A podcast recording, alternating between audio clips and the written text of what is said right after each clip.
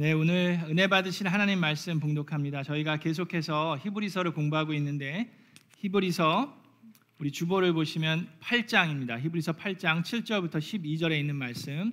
우리 다 함께 일어나서 저하고 한 절씩 교독하도록 하겠습니다. 그 첫 번째 언약에 결함이 없었더라면 두 번째 언약이 생길 여지가 없었을 것입니다. 네, 하나님께서는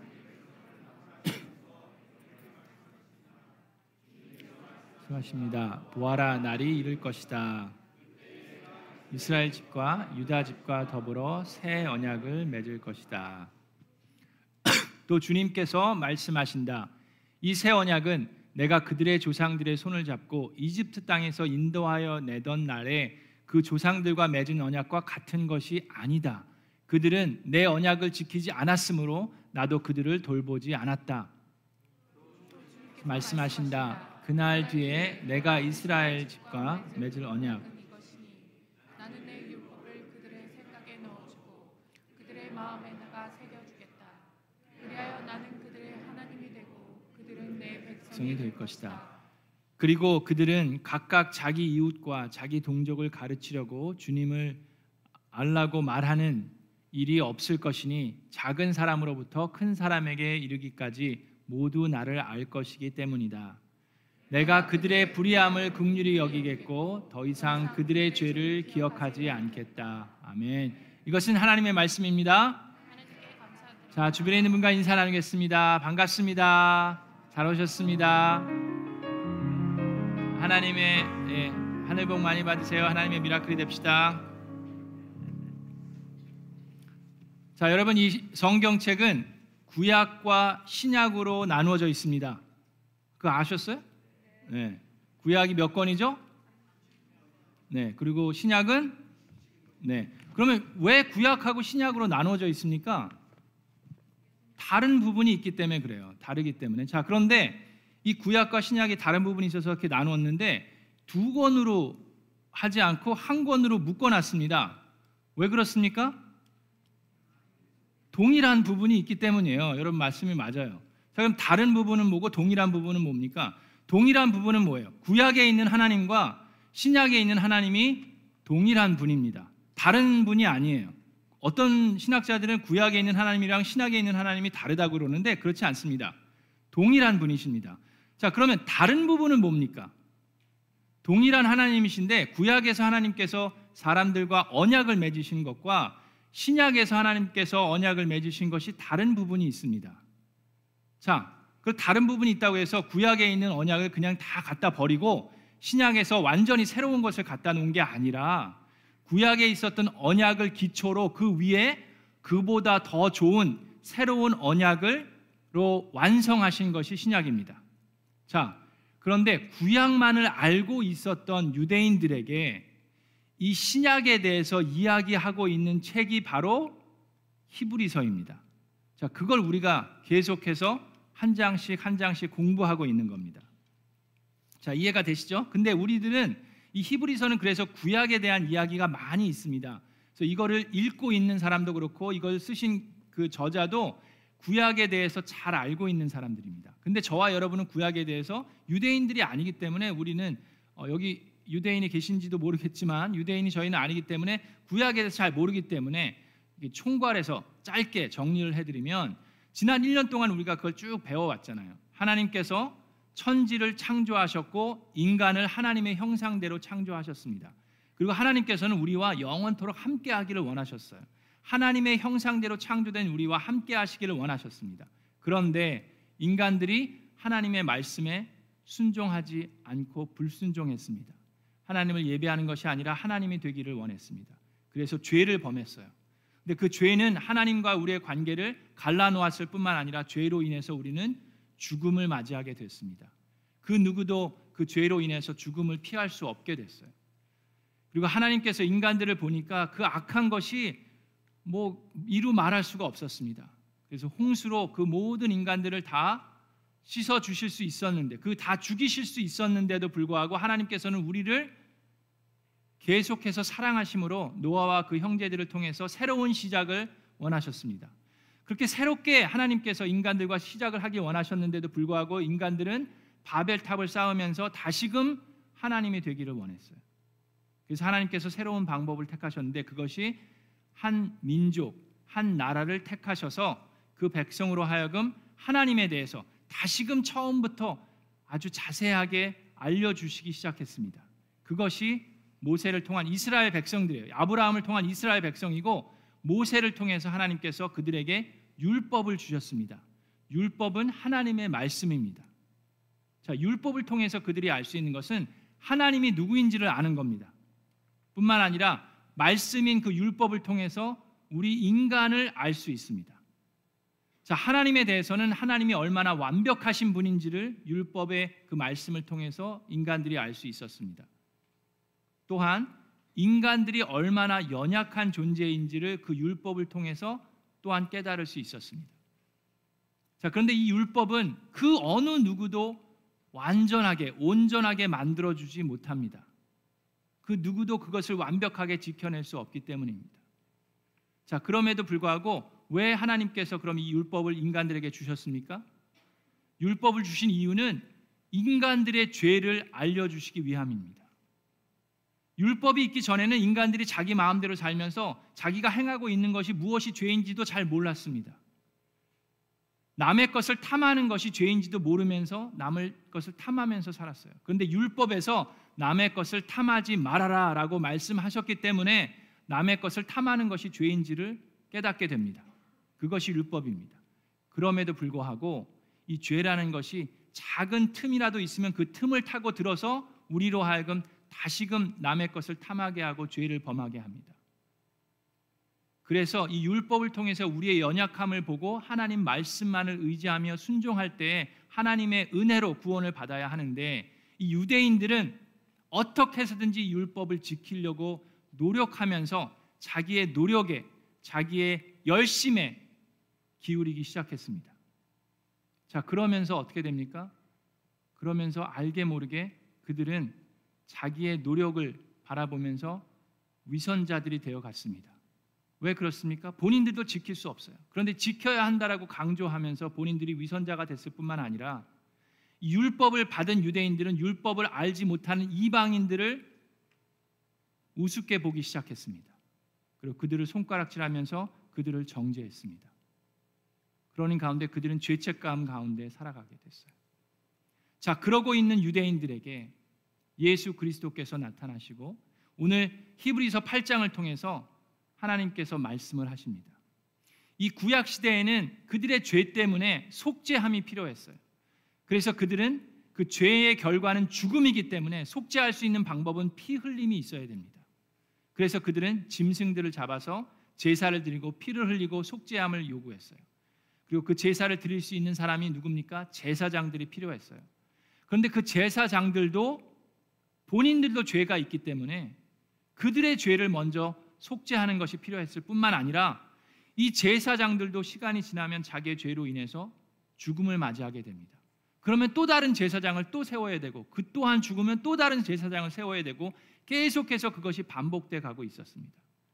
그러한 사람들에게 자 히브리 기자는 이제 새로운 언약에 대해서 신약에 대해서 얘기합니다. 그러면서 이 새로운 언약에는 우리를 향하신 대, 대제사장이 있다라고 얘기를 합니다. 자, 히브리서 8장 1절에 보면 지금 말한 것들의 요점은 이러합니다라고 얘기하면서 곧 우리에게는 이와 같은 대제사장이 몇 분 계시다고요?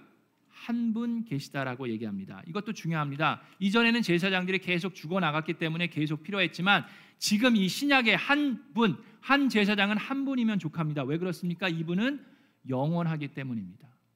자, 어떻게 영원합니까? 그는 하늘에서 지엄하신 분의 보좌 오른쪽에 앉으셨습니다. 그는 성소와 참 장막에서 섬기시는 분입니다. 자, 여기서 성소와 장막이 아니라 참 장막이라고 그랬어요. 구약에서 모세가 세웠던 성소와 장막, 장막은 하늘의 것을 그대로 카피해서 만든 겁니다. 근데 지금 우리의 신약의 대제사장은 하늘에 있는 참다운 모세가 그걸 카피하려고 했던 그 참다운 성소와 성막에서 우리를 섬기고 계시다라고 말씀하고 계십니다.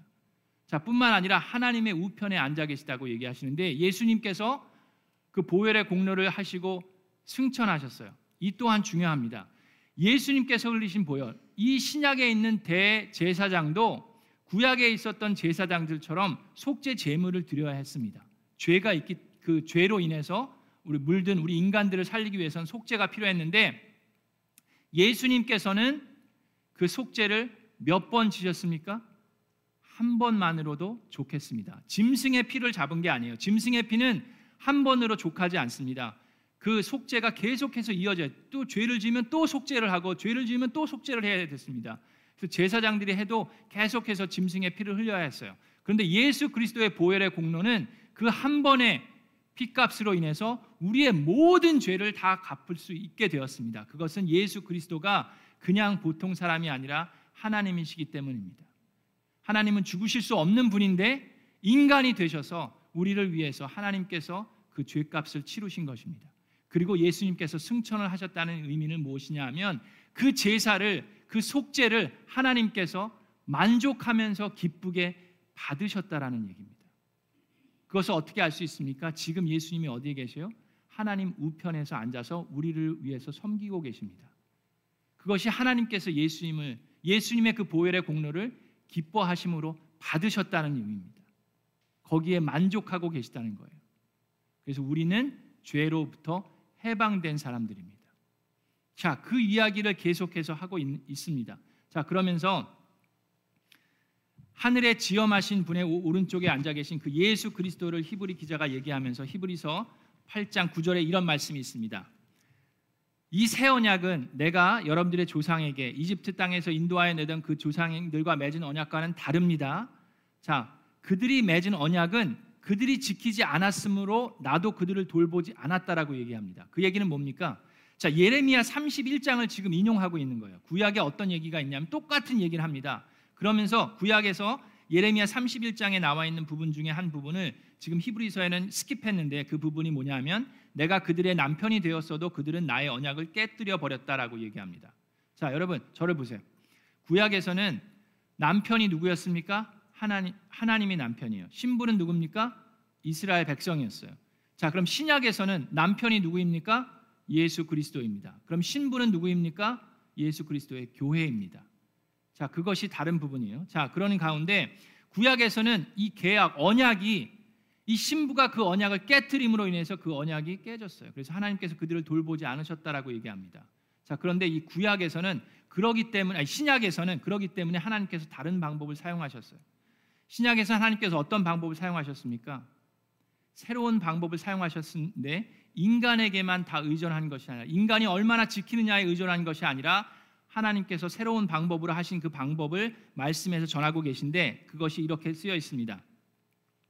그 언약은 다른 것이다 얘기하면서 그리고 그들은 각기 자기 이웃에게 서로 가르치려고 했는데 10절에 자 그날 뒤에 내가 이스라엘 집과 맺을 언약을 언약은 이것이니 나는 내 율법을 그들의 생각 속에 넣어주고 그들의 마음에다가 새겨줄 것이다. 그래서 나는 그들의 하나님이 되고 그들은 내 백성이 될 것이다.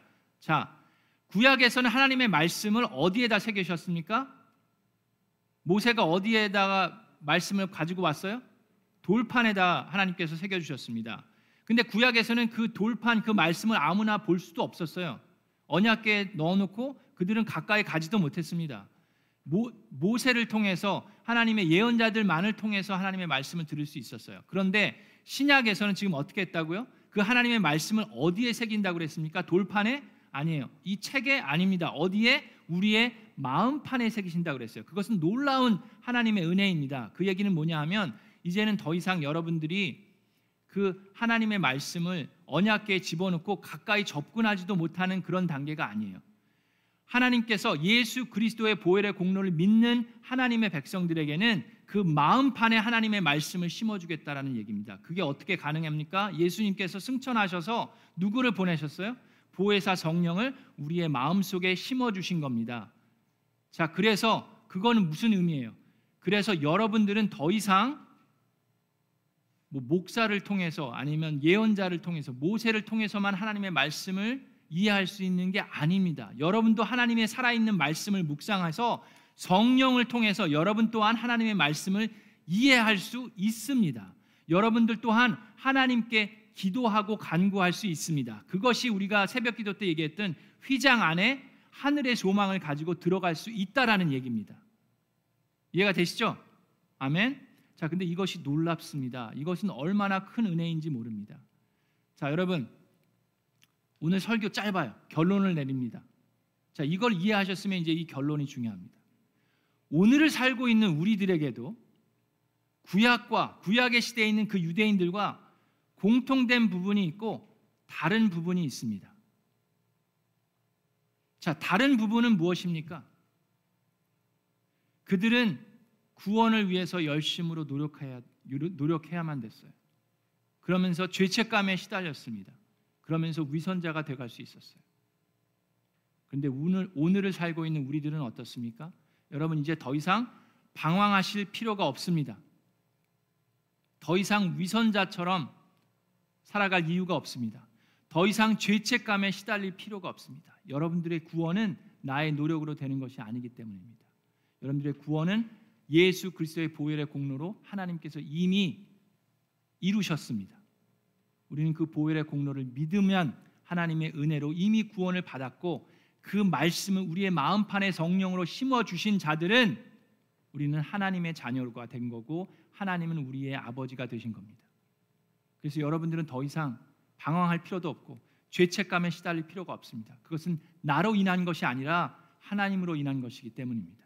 우리의 하나님은 약속을 어기실 수 없고 거짓말을 하실 수 없고 우리 하나님은 정의로우신 분이기 때문에 그가 하신 약속을 지키시고 예수 그리스도의 보혈의 공로는 우리의 모든 죄, 우리의 과거와 현재와 미래의 모든 죄값을 다 치르셨고 하나님께서 그것을 만족함으로 받으셨다라고 오늘 말씀에서 하고 계신 겁니다. 자, 그것이 구약에 있는 사람들과 우리의 다른 점이에요. 그런데 공통점이 있습니다. 그 공통점은 무엇입니까? 그것은 바로 말씀에 대한 순종입니다. 우리 또한 하나님의 말씀에 순종해야 됩니다. 우리 김준원 형제님께서 이준원 형제님이 아니라 김준원 형제님께서 아까 얘기하셨듯이 이제는 그 믿음에 순종하면서 나아갑니다. 그런데 그 부분에 있어서 다른 부분이 있습니다. 믿음을 가지고 하나님 말씀에 순종해 가면서도 이제는 나의 구원을 위해서 노력하는 순종이 아닙니다. 구원을 이루신 하나님께 감사하는 마음으로 그분의 영광을 위해서 기쁜 마음으로 순종하는 것입니다. 그것이 다릅니다. 여러분 오늘 오늘 하루하루 우리가 왜 침례를 받고 왜 우리가 간증을 하고 왜 우리가 신앙생활하고 왜 믿음의 공동체 안에서 순종하는 삶을 살아갑니까? 그것은 우리가 하나님의 자녀이기 때문입니다. 자녀는 아버지에게 순종하는 것이 당연한 것입니다. 근데 그것은 너무나도 기쁘고 감사한 것입니다. 우리에게 죄책감을 심어주는 것이 아닙니다. 우리를 위선자로 만드는 것이 아니라 우리로 하여금 감사와 은혜가 넘치는 하나님의 백성으로 살아가게 하는 것입니다. 우리 사랑하는 미라클랜드 성도 여러분, 여러분들이 신앙생활 할 때 그 약속의 말씀을 붙들고 하늘의 소망을 두고 하나님 앞에 나아가는 저와 여러분 되기를 주님의 이름으로 축원합니다.